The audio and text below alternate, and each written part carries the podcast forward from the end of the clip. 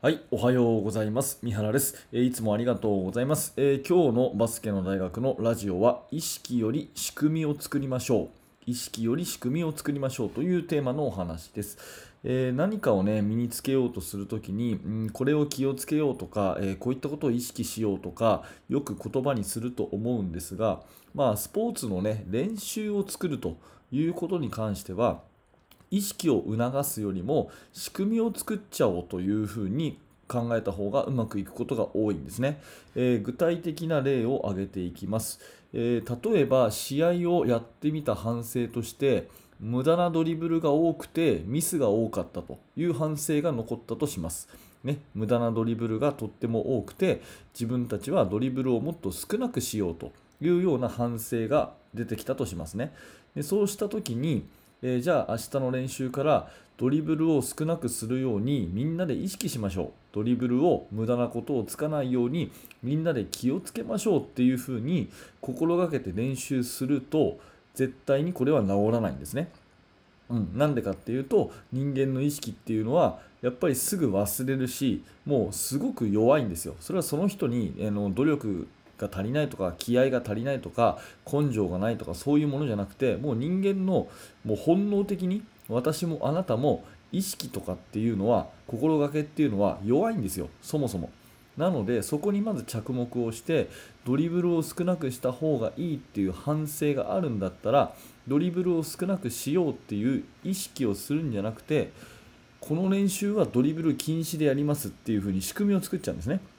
うん、今からやる3対3はとにかくドリブル禁止ですと。ドリブルしたら相手ボールですと。それで、えー練習をしましょうっていうような時間帯を作って、そこはドリブル禁止っていう風にしちゃうんです。そうすると、まあ、そのプレーをやらざるを得ないので、うん、そのうちに行動が身についてきて習慣化されると。で、えー意識しなくてもドリブルを少なくプレーできるようになるというような、え順番なんですね。うん、なので、えー意識をするというより仕組みを作った方が絶対にいいよということを私は思っています。あと、スリーメンとかね、そういう走る系の練習もよくやってると思うんですが、それもただ走る、ね、頑張って走ろうっていう意識をするんじゃなくて、必ず折り返すときはエンドラインを全員踏みましょうっていうふうに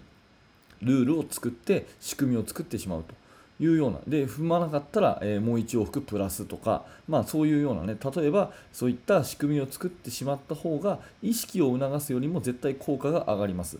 でね、えーまあ、今、スリーメンの話とドリブルなしの練習の話を例に挙げましたが、えーこういったですね、えー気がつくとできるようになっていると、ちょっと言葉は悪いですが、最初は訳も分からずやってるんだけども、やってるうちにだんだん身についてきて意味が分かってくるっていうような、そういう設定の練習を作ることっていうのが、まあ、コーチ、指導者の役割の一つかなっていうふうに思っていて、いろんな、ね、練習をこう作っていく、日々の練習であの、こういった技術を身につけさせたいと思って練習を指導してらっしゃると思うんですが、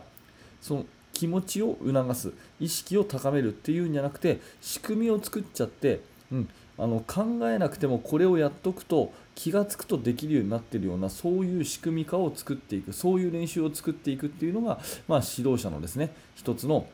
あの腕の見せ所っていうか、え役割じゃないかなというふうなことを、え感じたので、えーそんなお話を今日はさせてもらいました。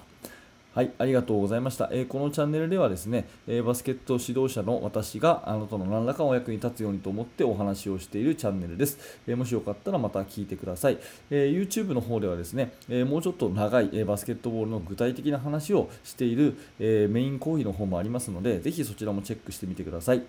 はい、ありがとうございました。三原学でした。それではまた。